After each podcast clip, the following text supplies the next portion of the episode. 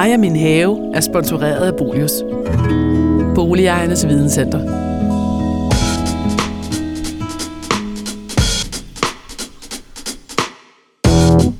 Velkommen til denne 6. udgave af mig og min have. Og øh, det er jo blevet højsommer, og jeg synes om noget, det er blevet tid til at blive befrugtet. Vi sidder i hvert fald her i studiet blandt frugtbuske. Det er faktisk en hel skov. Jeg kan kun lige ane dig lidt over på den anden side, Andreas. Og det er jo netop, fordi vi skal tale om frugt og frugt i haven. Fordi frugt i haven, det er en af de øh, haveplantetyper, som har været utrolig populær her i den senere årrække. Lidt kvæg, at øh, hele det her tema med at have en urban garden, det at have en køkkenhave, jamen det medfører som regel også, at vi kaster os over frugterne. Og øh, derfor, Andreas, så øh, har jeg besluttet dig for, at du skal ud på et lidt måske alternativt besøg den her gang. Fordi det oplagte ville måske have været at tage en tur omkring en æbleplantage, eller en af de andre utallige typer plantage, vi har derhjemme, hvor der dyrkes frugt. Men vi har faktisk valgt at gå all in på kirsebær for at gøre noget lidt utraditionelt, så jeg vil sende dig en tur til Frederiksdal, nede på Lolland, hvor der ligger det her herlige lille gods, og hvor de producerer kirsebær. Og øh, skal vi ikke bare se at komme afsted derud af? Lad os det.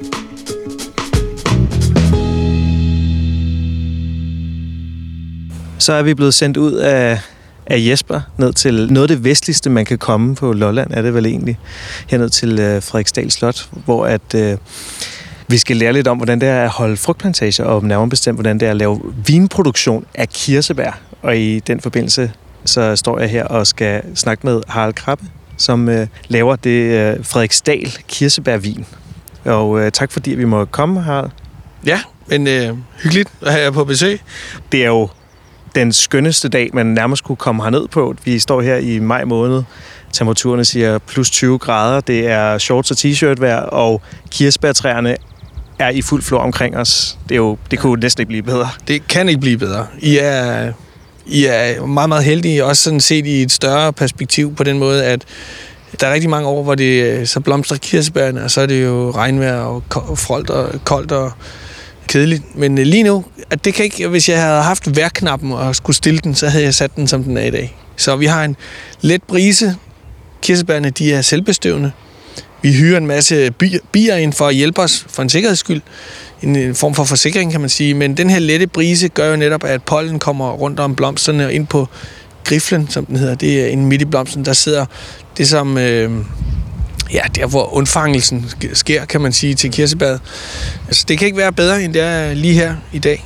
De her kirsebær, øh, det er jo øh, radio, vi laver, så man kan ikke se det, men de her kirsebær, de er kridhvide. Mm. Man kan godt komme til at tænke på dem på lange linje, som er, det er jo prydkirsebær. Dem, de får nærmest ikke frugt, tror jeg, men de, de blomstrede allerede nærmest for halvanden måneds tid siden. Så, øh, så de her er lidt senere på det. Så og det, der er specielt ved vores træer her, det er jo, det er jo produktionstræer, og de har... Det er tit øh, prydkirsebær, det, der kan man kigge, det ligner nærmest en tube af kirsebærblomster. Hvorimod her, de, de er sådan meget mere sporadiske. Men øh, vi står og kigger. Det er næsten som at sidde i en flyver og kigge ud i, øh, når man passerer skylaget flyver op igennem skyerne. Så vidt er her. Ja, det er faktisk fuldstændig det. Og så når vi, vi går op her i kan vi gå herop igennem en af alléerne, kan man vel kalde det, op imellem en af mellem de står her så pænt, og så er der mælkebøtter til at spille op imod her, det, de hvide kirsebærblomster. Det er simpelthen så, så skønt. Og det her, det er jo blot en af de flere, sådan hvad I har en håndfuld marker, ikke? Ja, det har vi. Vi har træer, som er 30 år gamle. Vi har træer, som er, de her, de er 15-16 år gamle. Og så har vi plantet lidt flere træer her øh, sidste år det giver et, øh, et mix, kan man sige, af forskellige træer i forskellige aldre, men det der selvfølgelig også er i det, det er, at øh, en kirsebærsplantage, den har en levetid, og den er, mit gæt lige nu er 30 år, ud fra det, som det var nogle træer, min far engang plantede, og det var egentlig med henblik på at lave saftproduktion. Og de træer, dem, er man, øh, dem har, har vi været lidt mere rå ved, fordi i starten af deres levetid, der brugte man øh, kirsebærne til at lave saft af. Men øh, det gør vi ikke mere. Altså god vin bliver til ude i marken. Altså det vil sige, at vi skal passe rigtig godt på vores træer, og ikke tænke på det som en industriproduktion. Mm. Vi tænker i, øh, ja, vi tænker faktisk, som du ville gøre, hvis du havde verdens bedste øh, druer. Og det vil sige, at vi øh, høster mindre i udbytte. Det kan du se nu her. Hvis du kigger på et træ, så øh, vi prøver at beskære dem faktisk temmelig meget. Så du gerne skulle kunne se øh, den her hovedstamme, som løber op i midten, og som så bærer alle de små grene. Og det er, hvis vi lader for meget sidde på, så kommer der ikke lys og luft nok ind til midten af træet.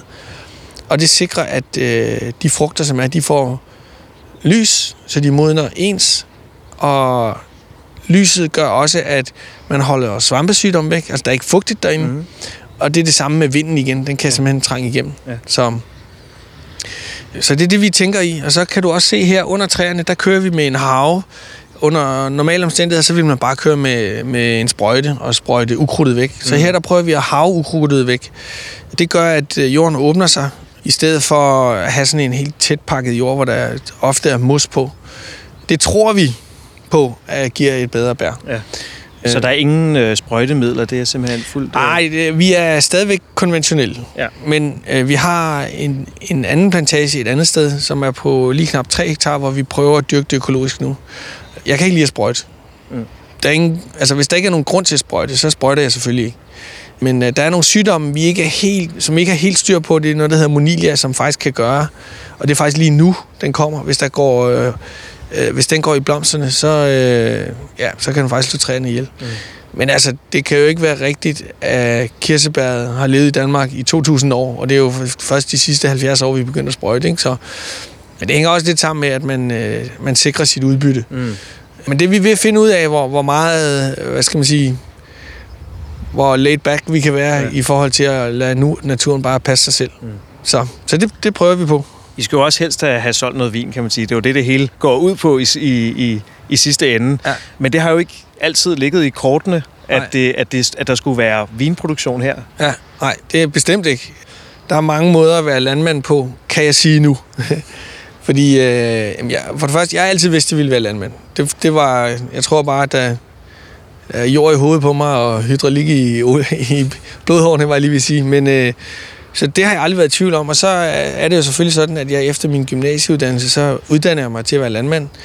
Øh, men den landmandsuddannelse, jeg har taget, det er sådan en traditionel landmand. Og, og det, det egentlig går ud på der, det er at rationalisere dig til gevinster. Det vil sige, hver gang du kan gøre noget øh, en halv time hurtigere, eller øh, lave et udbytte, som er lidt højere ved at gøde dig eller sprøjte dig til en, et lille bitte større udbytte, så er det egentlig det, du gør. Og seks år efter jeg blev landmand, så møder jeg så øh, Jan og Morten, som nu er også min partner her i Frederiksdal Kirsbevin.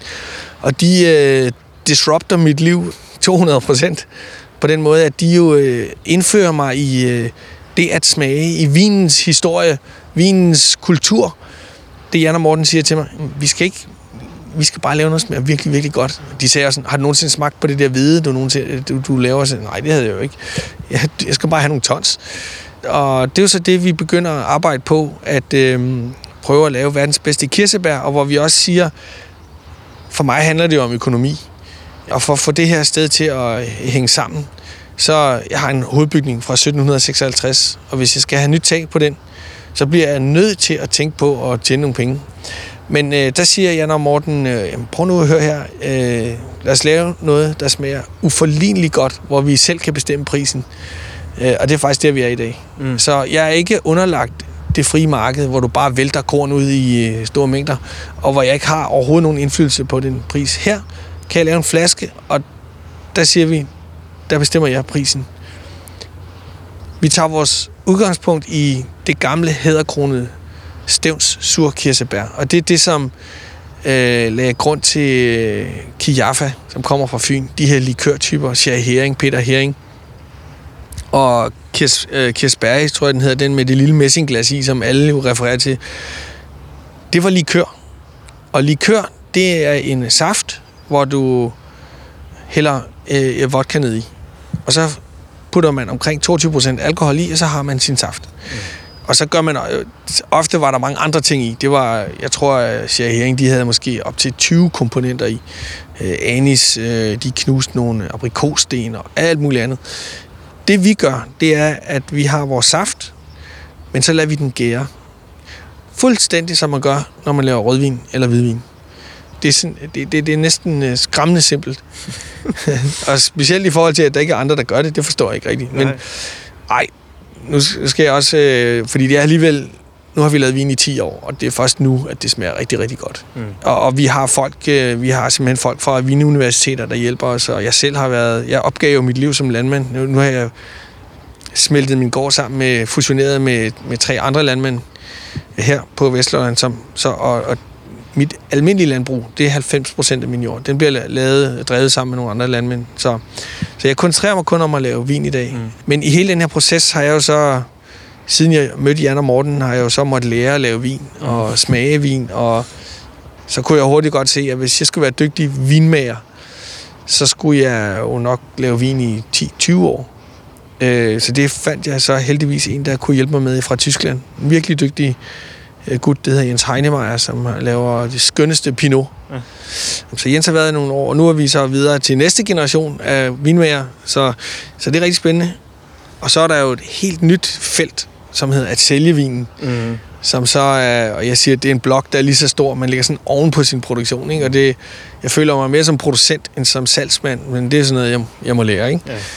Men altså, nu tænker jeg på, hvis vi skruer tiden tilbage igen der til, da Jan og Morten kommer ned, og du har planer om, at nå, men, altså, de her kirsebærtræer, altså, jeg bruger dem ikke til noget. Du har alligevel tænkt dig at rive dem op. Ja. Altså, og så kommer de og siger noget, nogle fine ord om at smage på tingene, og noget om noget vin. Tænker du ikke bare, nå, altså, hvordan, hvordan omlægger man sig lige pludselig til at være Altså, nu har du snakket om, at, du har, at så må du tage nogle, et shotgun-kursus i, ja. I, i, i at lave vin, ikke? og producere, og lige Ja. pludselig blive vinproducent og ekspert på et eller andet. Ja. Men hvordan bliver, omlægger man sig fra at være traditionel landmand? Mennesker er jo forskellige, og der er nogen, der er entreprenører, Mm. og det er jeg. Ja.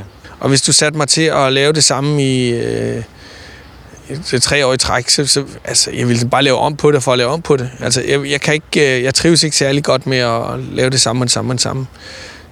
Det kan da være noget meget smukt i, og man kan sige, at de største vine i verden er jo, de, det er jo brands, som er 400-500 år gamle, ikke? så der gør man bare det samme og det samme, og, og forfiner en lille bitte smule hele tiden. Jeg vil sige, altså det er jo øh, en gave, jeg har fået fra Jan og Morten, kan man sige. De, de har været, de var så inspirerende at være sammen med, og det, det, det er jo også mine, nogle af mine bedste venner i dag. Jeg synes bare, det var en verden, hvor det gav mening, og jeg har jo sådan nogle aha-oplevelser, mm. hvor blandt andet to år efter, jeg havde mødt dem, hvor jeg tog med Morten, han er, ja, han er nærmest autist i vin, altså han er sådan øh, fuldstændig vinnørd, men der øh, mødte jeg Morten i Norditalien, og så i, som jeg plejer at sige, i tre uger, der drak vi os vej op igennem Europa. Virkelig øh, fed tur, ikke? Men, men, øh, men det der med at, at, at møde de forskellige vinlandmænd, og nu kan du se farven på jorden her, det er sådan en, en øh, lerjord, sådan tyk og fed, ikke? Men hver gang vi kom ud til en bonde, øh, så begyndte han at fortælle om sin øh, lerjord, eller sin øh, skiferjord, eller sin, hvad det nu var, stenjord, hvor, øh, hvor han taler om det her meget fine franske begreb. Det er ikke fordi, det er fransk, at det er fint, men det er begrebet terroir, at man smager, hvad skal man sige, frugten formidlet, eller jordens smag er formidlet igennem et bær. Mm. Og det er jo derfor, at øh, Morten som virkelig dygtig vinmand, han kan tage et glas, smage det og sige, det er jo den her mand, der har lavet mm. det, fordi han kender området og mm. de bønder og hvad for en drue det er.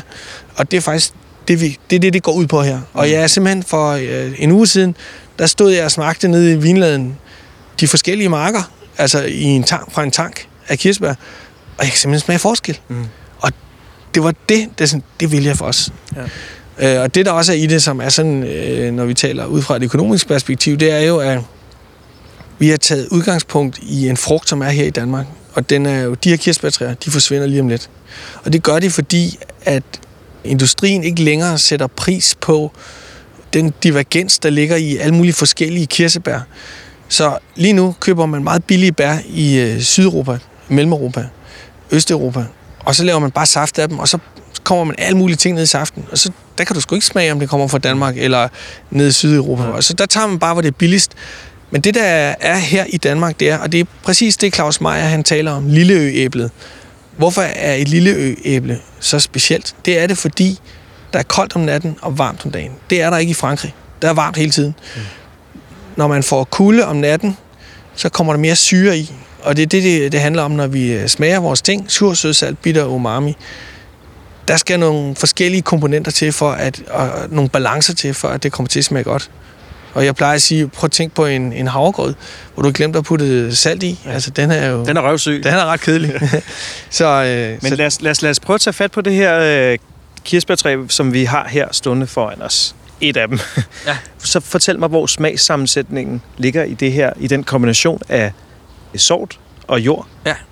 Altså, det vi, øh, det vi har gjort, det er, altså, det er også noget, øh, som er sjovt at fortælle i vores historie her med Jan og Morten, fordi jeg blev jo frygtelig øh, inspireret af Jan, af Jan og Morten, og lige pludselig så, så altså Pinot Noir, Cabernet, Merlot, alle de der forskellige ting, dem opdagede jeg jo lige pludselig, og tænkte, hvad, hvad sker der, hvis vi øh, planter nogle forskellige surkirsebær? Vi ville finde ud af, hvad, hvad, hvad er det for et træ? Der står nogen i Jylland, der hedder løvskal. Der står nogen på Stævns, Stævnsbær. Der står nogen i Korsør. Og alle de der vilde sorter, hvad, hvad, hvad for en er bedst? Vi vil jo lave verdens bedste kirsebærvin. Og det jeg så gjorde, det var, og det, det var en stor fejl, på den måde, at Jan og Morten fortalte mig om de her forskellige sorter, og jeg jeg vil da have det bedste selvfølgelig. Så jeg gik ud i nogle, der findes nogle landsforsøg, hvor der er 32 forskellige sorter, og jeg smagte bare løs Altså på det rå kirsebær? Eller? på det rå kirsebær. Ja. Og der var jeg jo, der, der vidste jeg jo ikke, at det rå kirsebær, når du smager det, det er jo kun et, du kalder det halvfabrikater i forhold til en vin. Mm. Det er ikke sikkert, at det smager virkelig godt, når det har været igennem en fermentering. Så det var den ene fejl, jeg gjorde, kan man sige. Jeg smag- smagte på, på og det ved enhver, som, altså du kan få, de, de øh, druer, du spiser, er jo ikke de samme, som man laver vin af overhovedet. Mm. De er meget forskellige. Men det, der også var i det, det var, at der var nogle af de træer, jeg smagte på, hvor der nærmest kun var et kirsebær. Det tænkte jeg ikke lige over, men der var nogle af de træer der, der var der ikke noget udbytte på. Og jeg plantede 20 hektar, og det var en halv million, Mm. og det tager ni år fra du planter, til du har vin i en flaske. Så, så det var virkelig sådan noget, men det så, så senere viste sig, at det er faktisk nogle af de bedste træer, jeg har fundet ud. Ikke? Så, og det vi gør nu, det er, at vi bliver ved med at hele tiden videre forædle. Nu har vi også det, vi kalder Frederiksdal træ. Fordi øh, vi har øh, igennem 10 år har vi sat kryds på de træer, som øh, ser sundest ud, som bærer godt. Og som har, dem, dem kloner vi så op. Og så øh, det, man gør med stævnsbær, det hedder, den sort, vi kører med, den hedder Begitte. Og den er så klonet på en koldt rod. Det er en blommerod. Smagen bliver meget afhængig af, hvad for en rod du vælger. Der er også en, der hedder vejrod. Men der må du ligesom også tage nogle beslutninger og sige, det er sådan her, vi gør. Det er lidt ligesom at være maleren. Det er også, når vi kommer ind i vineriet, så vinificerer vi jo, og den måde, vi vinificerer på, der vælger vi en stil. Så skal der mere, skal vi lave, øh, ja, bare for at sige et eller andet, øh, Leonardo da Vinci øh, maleri i forhold til et Hackney, eller sådan et eller andet. Ikke? Mm. Sådan, det er helt forskellige stilarter, kan du.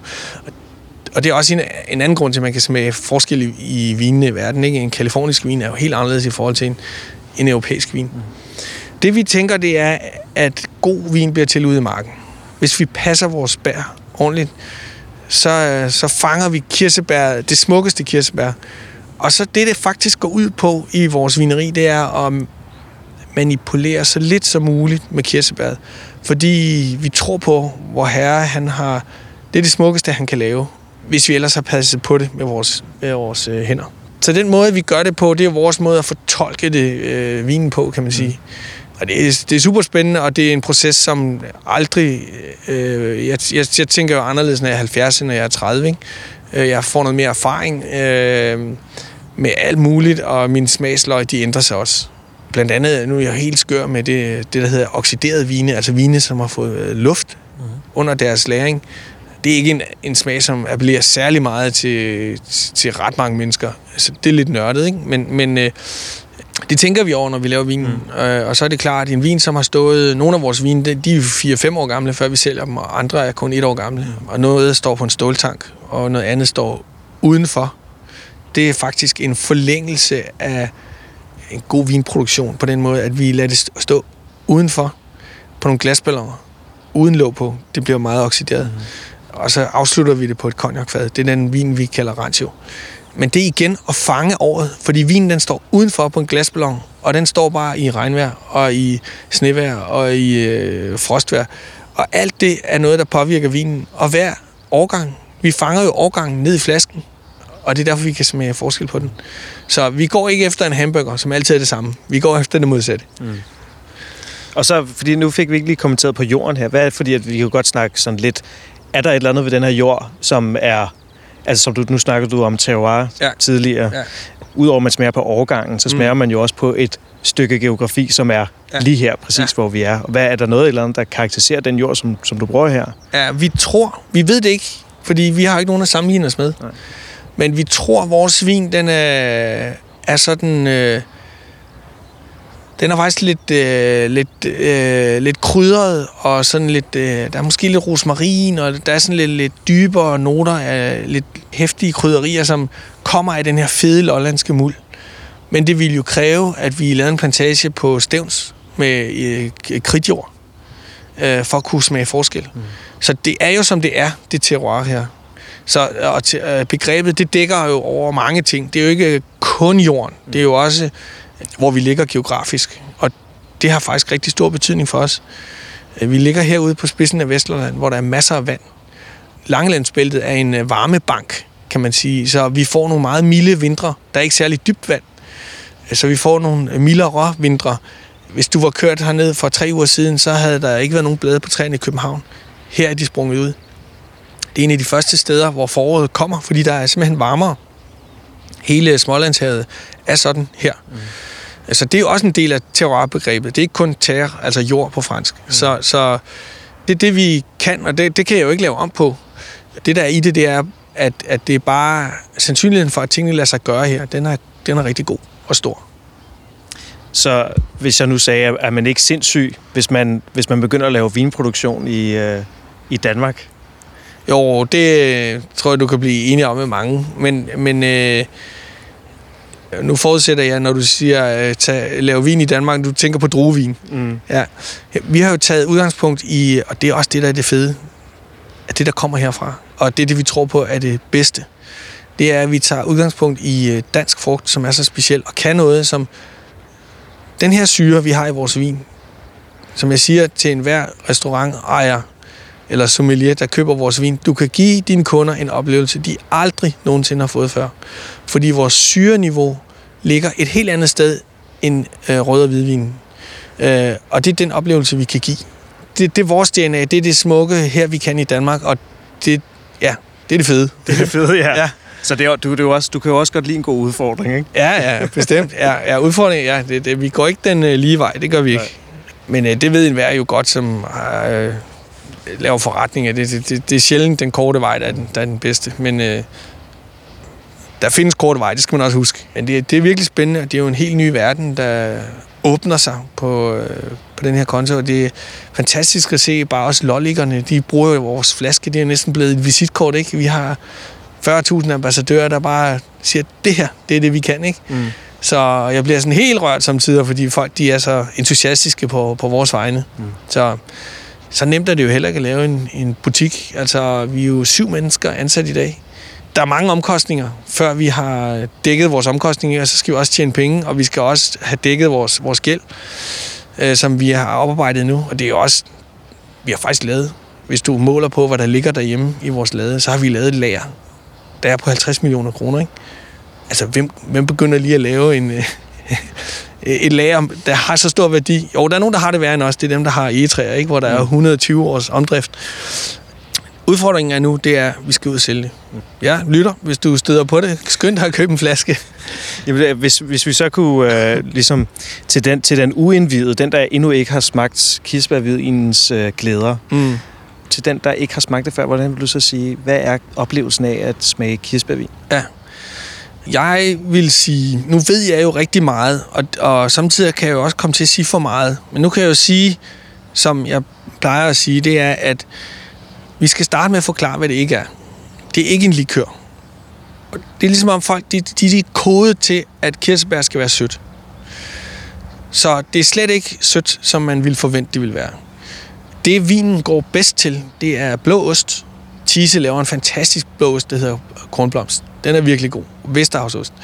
Men øh, kirsebæret egner sig også rigtig godt til chokoladekager. Nogle af de tørreste vine, vi laver 7, 6, 7, 8 forskellige vine, hvor der er forskellige sødmegrader i. Øh, nogle af de tørreste vine, vi har, den er ret lækker til en øh, grillbøf. Sådan en godt stegt noget, ikke? Eller simmerretter her til efteråret. De lidt sødere varianter, som faktisk passer godt til risalemang, som de fleste også rigtig altså det, det er sådan en klassiker. Den, den, den, den er nemmere at sælge. Men risalemang og kirsebærvin, det, det er fint. Men, øh, men for at svare på de spørgsmål, så er det, vinen er mere syrlig, øh, slet ikke så sød, som man ville forvente. Og så er det noget, man aldrig har smagt før. Det er ikke, det er ikke sammenligneligt med noget, og det er jo også det der udfordringen, når vi stiller flasken på hylden i supermarkedet. Ikke? Hvis ikke jeg er der til at give dig en lille øh, mundskænk og forklare, hvad det er, jamen så, øh, så ved du, så du, kan ikke, du har ikke prøvet det før. Men det gode er, der er ikke ret mange, der ikke kan lide det, vil jeg sige. Så Det kan jeg godt selv skrive under på. ja, og det er godt. ja. Men øh, Harald, tusind tak, fordi vi må komme og besøge dig og se din fantastiske øh, plantage her, i, hvor den ligesom er på sit, på sit bedste, i hvert fald når det kommer til blomster. Altså, Ja. ja. det er jo simpelthen Ja. ja. bare fantastisk smukt. Ja. Ja, og det, bliver, det er virkelig en stor fornøjelse at stå herude i dag, og jeg er ret sikker på, at høsten den bliver kæmpestor faktisk. Fantastisk. Alle held og lykke med det i hvert fald. Tak.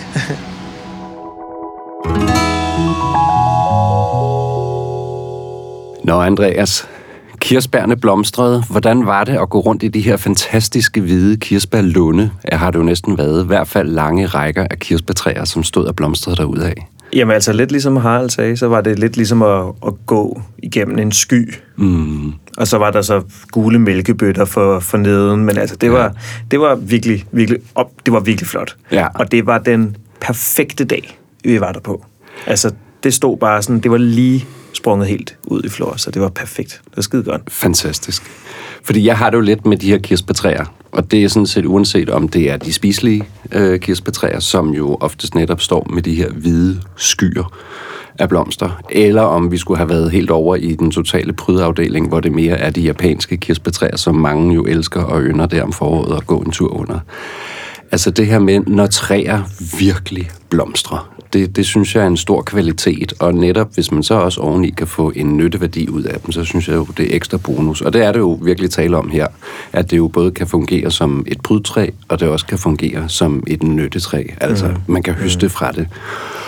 Og i mellemtiden kan man jo sige, nu er vi jo nået virkelig her ind på sommeren, øh, fordi vi sidder jo her blandt alle mulige andre typer frugter, som vi skal komme nærmere ind på, men i den mellemliggende tid, øh, som du heldigvis ikke har brugt på at komme hjem ned fra Lolland af og hjem til studiet, du har heldigvis haft tid til at lave andre ting, ja. men, men der er kirsebærne jo modnet. Mm-hmm. Så, så fra de blomstrede dengang, og jeg vil jo ind, lige indskyde at sige, det her med, når, når frugttræerne skal blomstre øh, om foråret, om det så er kirsebærtræer, eller æbletræer, eller pæretræer, jamen, de blomstrer lidt på skift, men, men sidste år kan jeg i hvert fald huske, at vi havde et ufatteligt langvarigt, koldt forår, som betød, at den der frugtsætning, fordi at der jo først og fremmest skal ske en bestøvning, Altså, den var noget problematisk, fordi der var rigtig mange frugttræer, der endte med at stå og blomstre, da der var noget, ne, noget sen nattefrost. Og det går simpelthen ud over den her befrugtning af blomsterne, øh, bestøvningen.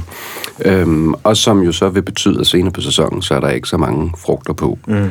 Hvorimod i år, ja, jeg tror måske, der er nogen, der stadigvæk synes, vi havde en lang vinter, som varede til lige efter påske. Men så stoppede nattefrosten faktisk også der. Og mm. det gjorde, at alting har jo kunne blomstre derudad og blive bestøvet af bier og insekter. Og vi jo nu kan sidde og kigge og gå ud i vores haver og se på, på frugttræer, der buner af frugt, og frugtbuske og jordbær, ved jeg jo også har været en rigtig flot sæson for det. Nu der kører den på sidste vers. Fordi det er jo det, der er det dejlige ved frugt øh, træer og buske og, og andre planter, som man kan have i sin have, som bærer frugt, det er, at man næsten kan nå, få noget fra den tidlige sommer med jordbærne som noget af det første, og til det sene efterår, hvor vi jo nu om dage har for eksempel himbær, som også er efterårsbærende og kan give noget frugt. Nu ved jeg ikke, hvordan du er i det hele taget, for det synes jeg måske lige, vi skal tage helt ind- indledningsvis øh, og lige sige, hvorfor skal man overhovedet have frugt i sin have? Vi kan jo gå hen og købe alting i supermarkedet mm. hele året. Mm. Øh, hvad, hvad vil gøre, at, at, at du skulle have... Nu ved jeg, at du bor i lejlighed og har en altan, men det skal jo ikke afholde nødvendigvis en fra for at have nogle, nogle, nogle frugtting også deroppe på, på en altan. Hvad, hvad, hvad er det, der gør, at du synes frugtavl øh, i sig selv, og det at have frugt, man kan gå ud og høste, øh, skulle være sjovt? At det skal smage noget. Ja. Øhm, altså det vil jeg sige, det er der, hvor, hvor det kan gøre en forskel for det, man netop, som du siger, bare går ned og køber i supermarkedet, hvor at man Mm. ofte finder ud af, at det faktisk altså det smager ikke af det samme, som det man ofte selv dyrker eller plukker. Det er Øhm, nemlig det. Tag noget direkte fra planten, og så stop det ind i munden. Ja. Det er en særlig oplevelse. Det er det. Og man kan sige, det er også derfor, jeg gerne vil slå et slag for, at dels at man måske har netop enten en lille nyttehave, og i hvert fald også i sin have forplantet en eller anden type frugt, så man netop kan gå ud og få den her oplevelse, og få en ægte oplevelse af, som du siger, at det smager anderledes. For det gør det vidderligt. Mm. Og hvorfor er det lige, det også nødvendigvis gør det? Fordi vi kan sagtens gå ud netop i, i sommerperioden jo, og købe rigtig dejlige øh, typer af frugt i butikkerne, og som også smager noget. Altså når vi når til, at der er danske jordbær, og når der er danske æbler, som er frisk plukket, og lige er røget ind i butikken, jamen så smager det sådan set også noget. Men det er, når vi rammer nogle af de måske lidt mere eksotiske frugter, og i hvert fald også, øh, når vi køber dem på årstider, hvor de skal importeres fra udlandet af. Mm. Og der sker der simpelthen det i hele den her proces, at man, øh, nu kan vi jo se på, på sådan nogle ranker her, at... Øh, man kan tage en ranke, som er næsten ved at være moden, og så kan man tage en anden en, som jo er lidt mere grøn. Nu sidder vi her. Ja, ribsen øh, der. Det er nemlig med ripsen. Øh, der er lidt forskel på, hvordan de modner, og for eksempel en af de ting, jeg i hvert fald ofte bliver skuffet over, når jeg skal købe noget i en butik, det er for eksempel meloner. Øh, jamen, de ser jo fine ud, og så går man hjem, og så skærer man den op, og så, ja, dels, Så er den melet, så er den melet, eller den er ikke engang særlig saftig, og den er måske også stadigvæk hård endnu. Øh, og når vi endelig når til, at den bare virker lidt blød og modnet, ja. jamen så smager den faktisk stadigvæk ikke noget. Det er rigtig irriterende, og det er ligesom, du, du, du betaler 40 kroner, mm. og så er du ligesom med i lotteriet. Ja. Og, og, og det er vidderligt lotteri, fordi en gang imellem kan man selvfølgelig godt være heldig, men jeg synes ofte, så, så ender man lidt med en skuffelse. Og det er jo simpelthen fordi, at når, når ting skal importeres langvejs fra, så skal de fragtes rigtig langt. Der kunne vi måske i øvrigt endda også lige diskutere lidt om, hvor, hvor miljørigtigt er det, at vi skal ligge og transportere øh, frugt fra den anden side af kloden til landet, øh, når der er rigtig meget af det, vi kunne nøjes med at høste på årstiden, og så på den måde i virkeligheden hylde årstiderne lidt mere og sige, jamen der er ting, vi kan få på visse tidspunkter af året, og så er der andre ting, vi, vi nyder godt af på andre tider af året. Mm. Men det her med, at det skal høstes tidligt, det er jo i virkeligheden, at man er ude at høste, før det overhovedet er blevet modent, og så satser man på, at det ligesom modnes på vejen. Men altså, når vi når til specielt netop frugt, som kræver rigtig meget sollys for at øh, få smagen, altså få sødmen. Fordi det er der, det hele ligger, det er, hvis det ikke får øh, nok sollys, så mister det sødme. Fordi det gør, at det, altså man kan sige, jo flere solskinstimer de her typer frugt, buske og træer, æblet for eksempel. Mm. Altså de gode æbleår er afhængige af, at vi har haft rigtig mange dejlige solskinstimer, hvad der i hvert fald tyder på, at det godt kunne gå hen og blive i år. Øh, som også er det, der gør, at de får deres røde kinder. Øh, jamen det er også det, der gør, at der bliver en forøget sukkerindhold i frugten, og som dermed sætter den her smag, som vi jo eftertragter mm. rigtig meget. Mm. Og det kan der jo selvfølgelig ikke komme, når man plukker det, før det er modent, og så ryger det ind i kølevogne, og så bliver det ellers transporteret den anden del af kloden rundt, før det når frem i vores butikker. Og så står vi og køber det og synes, jamen de jordbær, de der flotte røde, ja, det er de blevet på vejen, men, men de har ikke fået den der optimale sol, som skulle sætte sødmen i bæret. Mm. Så det er jo sådan ligesom problematikken i det. Så er der hele sprøjtedelen også. Altså, der er jo rigtig meget af det konventionelle, det ved jeg jo også, vi var, I, I var lidt inde på, det, da I var ude at optage her, mm. at han sprøjtede, men, men det var ikke noget, han var glad for. Nej. Og i øvrigt herhjemme har vi nogle langt mere restriktive øh, retningslinjer for, hvornår man selv i det konventionelle øh, landbrug og frugtavl osv. må sprøjte i forhold til andre lande, for eksempel nede i syden.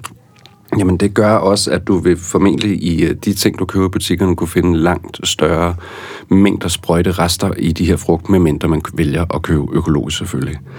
Øh, så jeg synes, der er mange fordele ved, i hvert fald hvis man har en have, øh, så gå ud og få plantet nogle typer frugttræer, buske efter eget ønske. Mm. Fordi der er simpelthen så meget at vælge af, og vælge til og vælge fra.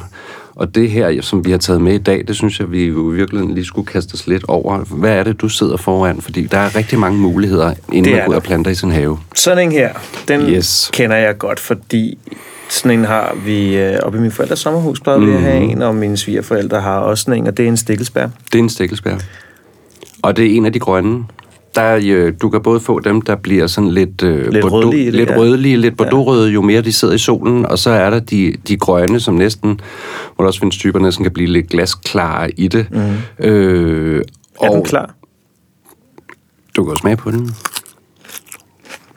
Er den lidt syrlig nu. Nu er stikkelsbær mm. jo sådan øh, helt per tradition. De ligger lidt mere til den syrlige side. Mm. Og specielt de grønne. Jeg er nemlig også opvokset med det. Jeg er jo opvokset i en, i en meget stor øh, landhave, hvor min far om noget hyldede det hjemmedyrkede. Mm. Altså, vi havde en køkkenhave måske på øh, de der en 1200 kvadratmeter, og dertil alen lange rækker af himbær og stikkelsbær mm. og solbær mm. og hvad ved jeg.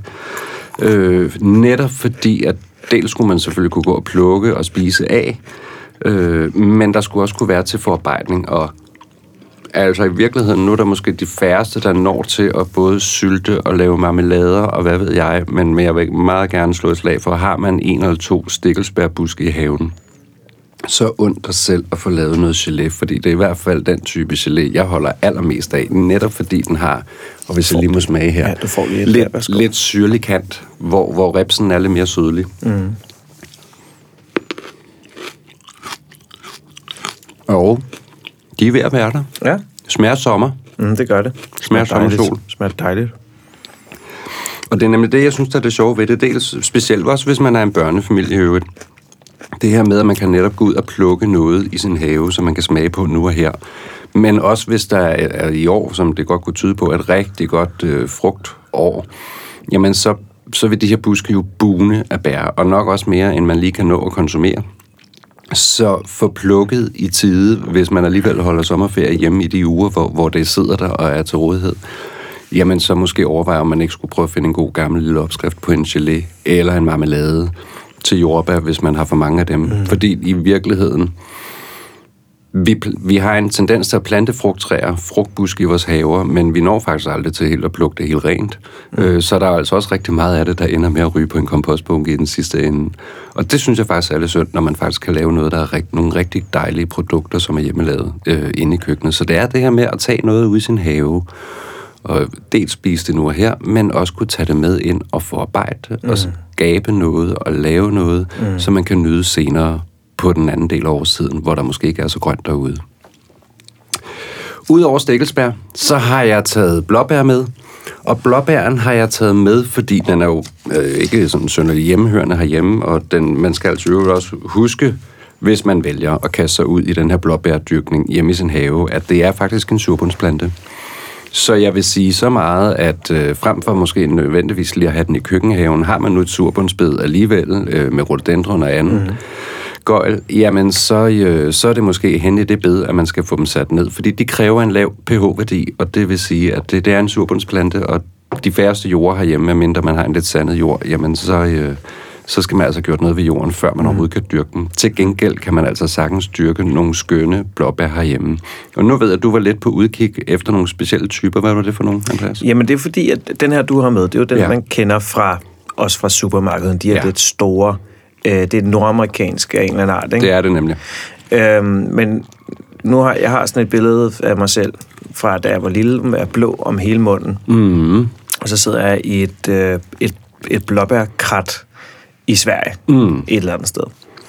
Og øh, at plukke blåbær i Sverige, det er, det er bare det, er det bedste. Det er det bedste. Det er sådan indbegrebet af en sværstur for dig, kan jeg næsten høre. Er ude at, Ud at plukke. Ude at plukke blå, enten blåbær eller kantereller. Det er Ja. ja. de to ting der, ikke? Det er indbegrebet af en sværstur, det er det helt sikkert.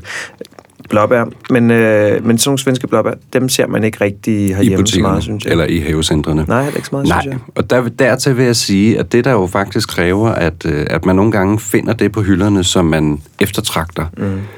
Det, det, der skal til, det er faktisk efterspørgselen. Ja.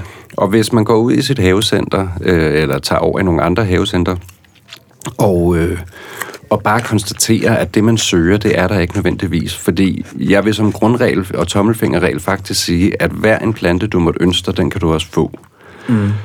Øh, så kan der være nogle finanser, der stiller sig lidt i vejen for at få det måske den nødvendige størrelse og alt muligt andet, men, men du kan faktisk få det meste. Fordi havecenter handler med alle mulige angroplanteskoler i, i hele Europa.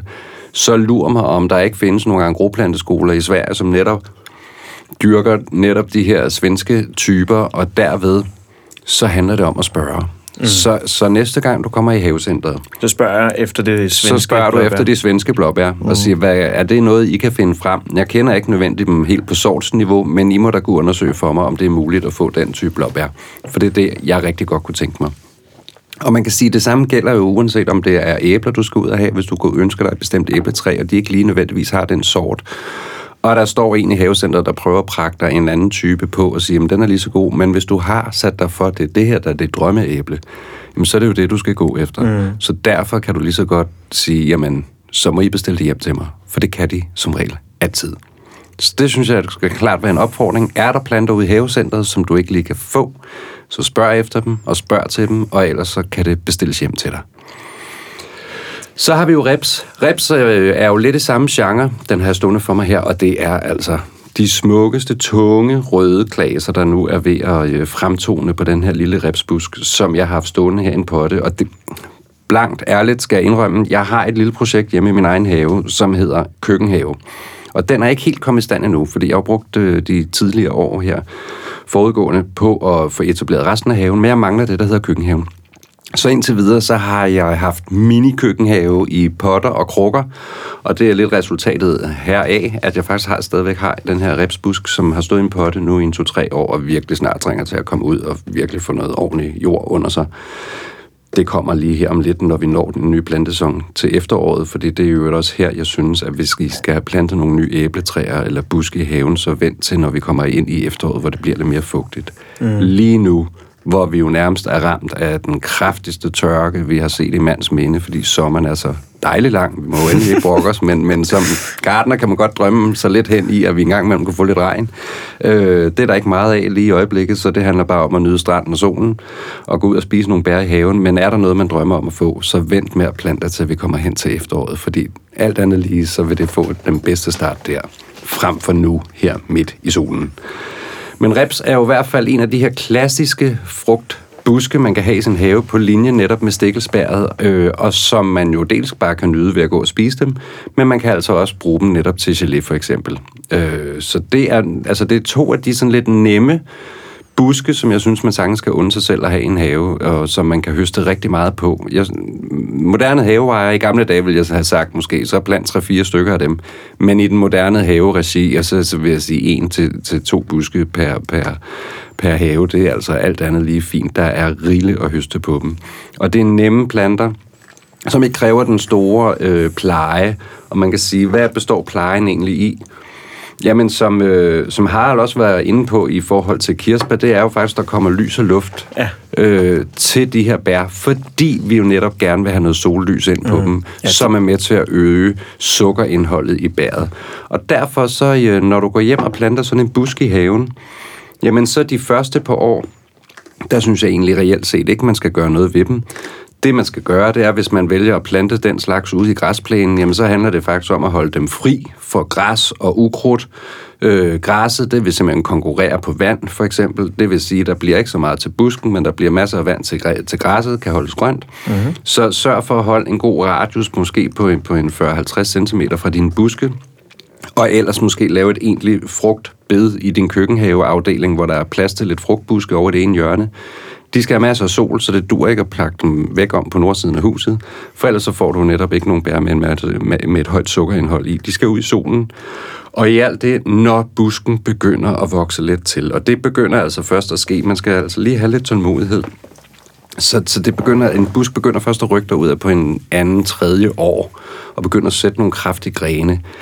Derefter kan man begynde at, øh, når man faktisk har plukket, lige når man plukker bærne, i samme moment eller lige efter, kan man gå ud og tage bestik af sin busk og sige, ah, der begynder at være lidt tæt forgrening indeni. Og i alt det, så kan man altså godt tage sin saks, og så måske gå ind og lure på, på en enkelt gammel øh, gren, mm-hmm. og sige, jamen det er den, vi lurer væk. Fordi ja. man kan sige, når vi beskærer, så øh, øger vi altså også...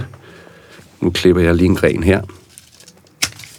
Øh, det, der sker, når du fjerner en til to gamle hovedgrene på, på gamle, veletablerede buske, dels får du mere luft ind i busken, så det handler om at gå ind på midten og fjerne nogle af de her gamle grene, så der kommer noget lys og luft til, til bærene og til busken. Og det vil altså også generere en ny vækst, fordi der vil være masser af grokraft i planten. øh, hvis man ellers passer den øh, fornuftigt. Og så vil den altså frembringe en masse nye, gode, kraftige skud. Så det handler faktisk bare om, om, om man kan sige, en form for foryngelsesbeskæring, man skal ud i. Fjern de lavt hængende grene, som næsten kan måske nogle gange til tider ligge lidt vandret hen ad jorden, men, øh, og så bevare de mere sådan opadstående. Og så altså det her med, at... Øh, som vi også gør nu her, sidder og kigger lidt igennem busken. Sørg for, at der er en, ligesom, hvad skal man sige, nogle kig igennem busken, som ja. gør, at der er noget luft og kommer luft ind til grenene. Ja. Ja. Og man kan sige, at det samme gælder sådan set også for træer. Altså nu sidder du over ved siden af et øh, æbletræ. Ja. Øh, når man skal beskære sine æbletræer, de første år, der skal man ikke gøre noget som helst. Der handler det netop om at få et træ i god vækst. Så der handler det om vanding, og at man i det hele taget har plantet det nogenlunde fornuftigt fra starten af. Og i alt det netop sørge for, at græs og ukrudt bliver holdt fri fra, fra stammen, og at græslåmaskinen i øvrigt ikke brager ind i, i tid og utid. Jamen, når træet er ved at være i god vækst, når det måske også har begyndt at i hvert fald have givet sine første 20-30 æbler, så vil jeg sige, der kan du efter kan du begynde at forme dit øh, æbletræ, eller kirsebærtræ, eller pæretræ, hvad nu mm. det er, hold fingrene fra det i de første årrække, men lad det nu lige komme i gang med at vækste. Mm. Så kan man altid begynde at sige, ja, ah, men jeg synes, der er nogle grene, der hænger lidt lavt til jorden, som jeg faktisk gør, at jeg synes, det er problematisk at slå græs, for eksempel. Mm. Jamen, så kan man stamme træet lidt op i en højde, mm. så man stadigvæk kan komme under det. Og i øvrigt, øh, når det gælder for netop for eksempel kirsebær, eller æbler, eller pærer, jamen der er måske også en makshøjde. Mm. Fordi vi vil gerne kunne nå vores frugter fra jorden, altså kunne tage mm. de lavt hængende frugter, og ikke skal nødvendigvis ligge og kravle for meget rundt, så der kan det pludselig være, at man skal op og rode i toppen og have fjernet nogle topskud. Øh, men i alt det skal det faktisk handle om, der er sådan en gammel tommelfingerregel med, med faktisk æbletræer, at hvis du kan sparke en fodbold, eller kaste en fodbold op igennem træet, jamen så, så er der nogenlunde luft imellem grenene, og det skal der altså også være netop for, okay. at hvis æblerne skal få de her dejlige røde kinder, og ikke bare sidde og gemme sig og forputte sig ind under blade og grene, øh, og dermed ikke blive røde. Fordi det handler rigtig meget om, at solen kan komme ind til, så, så øh, have dine frugttræer i ude i solen hvor der er masser af sollys. Og altså, de fleste, de drøner jo netop faktisk på en planteskole, og, og måske netop får kastet et æbletræ ind i bag i bilen, eller et pæretræ. Men der er simpelthen jo, det er jo et udtømmeligt område at sige, hvad, hvad kan man have af, af planter i sin have, som man kan høste fra? Jamen, der er jo selvfølgelig æbler, og i alt det synes jeg lige, vi skal nævne det her træ, jeg har taget med her i dag. Det er et øh, lille søjleformet æbletræ, som du, Andreas, faktisk godt kunne have en lidt større plantebeholder op på din altan. Så det er jo okay. det her med, at det bliver ikke et stort, kæmpe, fuldkronet æbletræ. Det er et lille søjleformet et. Det kommer jo selvfølgelig af den årsag heller ikke til at være sådan et, der du skal høste 50-60 kilo fra, men det er jo normalt heller ikke der, vores umiddelbare behov ligger. Øh, som altanejer, jamen der bliver man jo virkelig nødt til at skære ind til benet og sige, hvad er det for nogle ting, jeg har ønsket mig på min altan? Og går man og drømmer om at have et lille æbletræ, jamen, så kunne det sagtens være et lille søjleformet æbletræ, ja. man kunne have deroppe. Ja. Det kunne selvfølgelig også være en frugtbusk og så videre. Men, men man skal sørge for at lige også øh, give lidt op på, hvilken type krukkebeholder man har dem i, for det er stadigvæk træer, det er buske.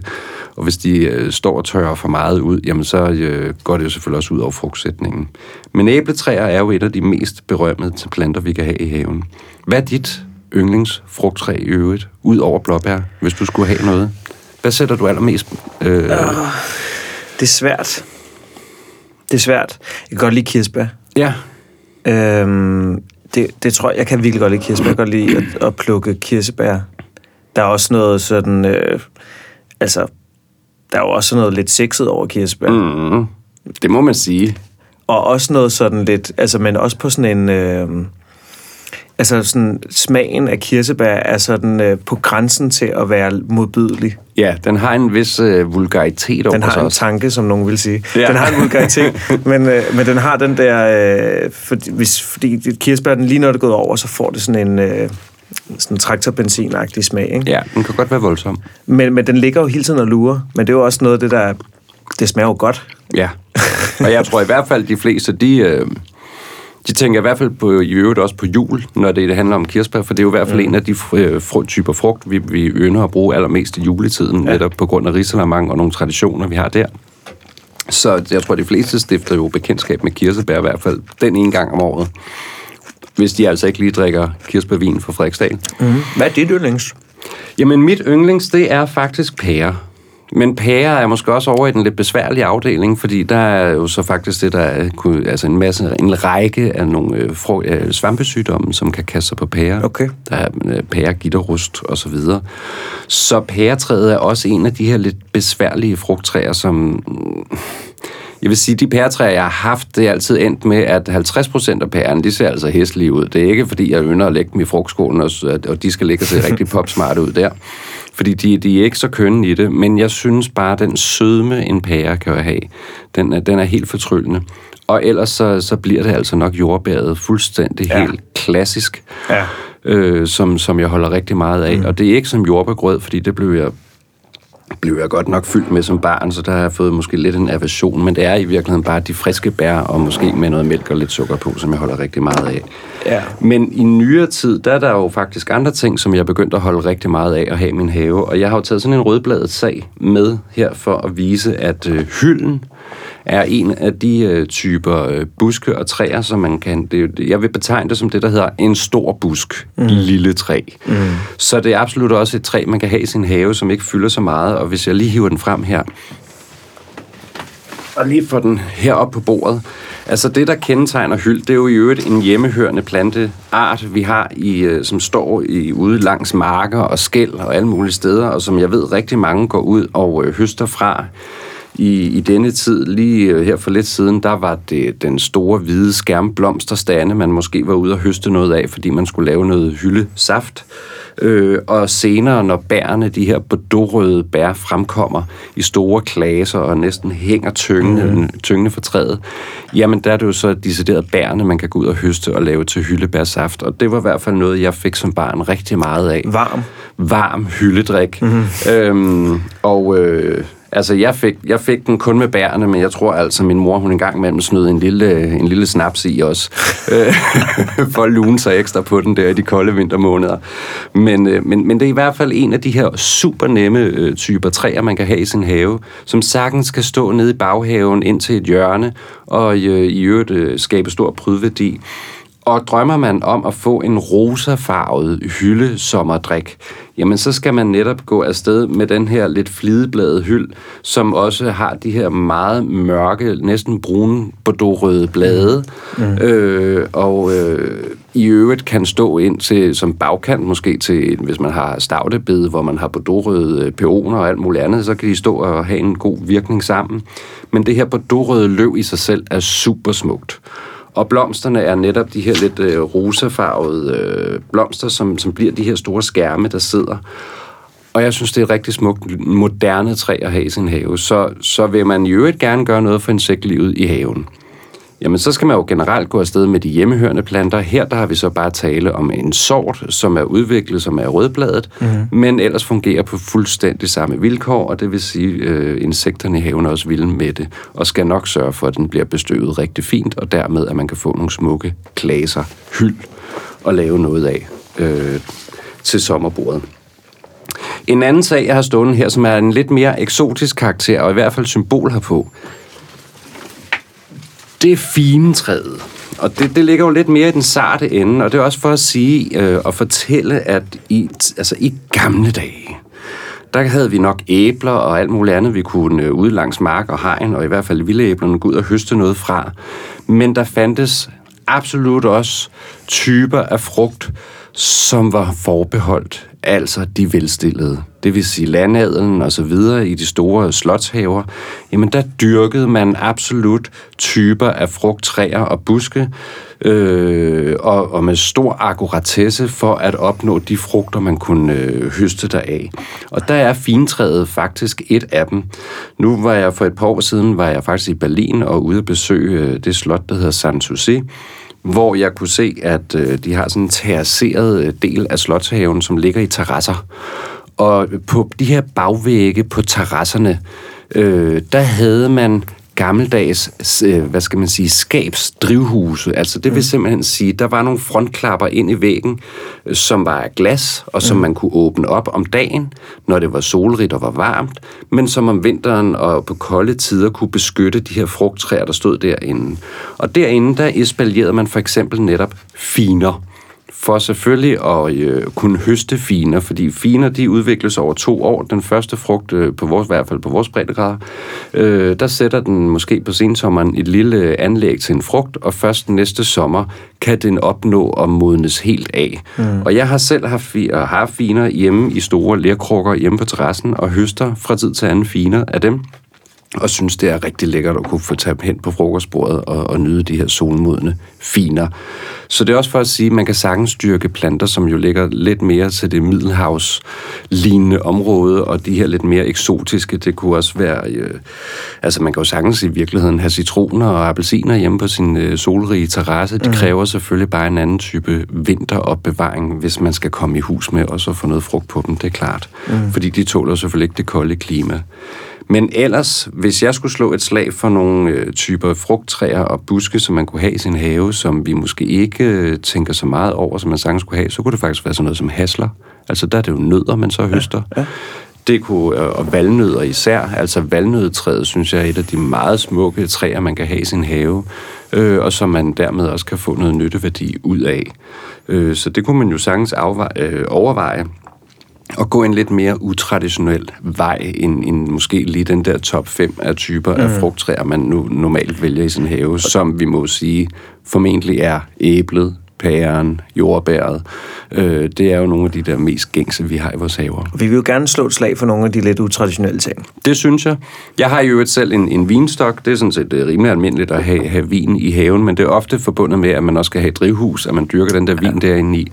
Nu har jeg en overdækket terrasse, hvor jeg har en gammel vinstok, der løber ind under taget der, og giver de lækreste øh, vindrueklaser, når vi kommer senere hen på året, der i, i sensommeren, øh, og som jeg høster rigtig mange kilo af. Øh, så der, der handler det altså også om, at man skal ud og have luet ud i de her store drueklaser på mm. den tidlige del af sommeren, altså nu her, hvor de lige er blevet sat, for at man får nogle ekstra store, volumøse klaser senere på sommeren, fordi den, altså, når de først er i gang, og køerne, jamen så giver de altså også stort udbytte. og den friske haveejer, som øh, ikke nødvendigvis er så meget til at spise friske vindru klaser, kunne jo overveje, om man skulle kaste sig ud i sin egen lille mikro øh, vindyrkningseventyr, øh, for det kan sagtens lade sig gøre. Altså, jeg har set... Øh, hvad skal vi sige, baggårdshaveejere i London for eksempel, som har to-tre vinstokke stående der, og som laver og brygger og laver deres egen vin øh, inden midt i London. Så altså, der Fedt. skal i virkeligheden, ja, der skal nemlig ikke nødvendigvis så meget til, før man kan virkelig opnå stor øh, nytte værdi af de her typer af frugttræer. Så jeg synes alt andet lige, at går du og drømmer om at få frugt, træer, bær, masser af bær hjemme i din have, også til lille henrivende Louise, som nu er blevet 3-4 år og begynder at synes, det er lidt sjovt at være med i haven og udforske den her natur.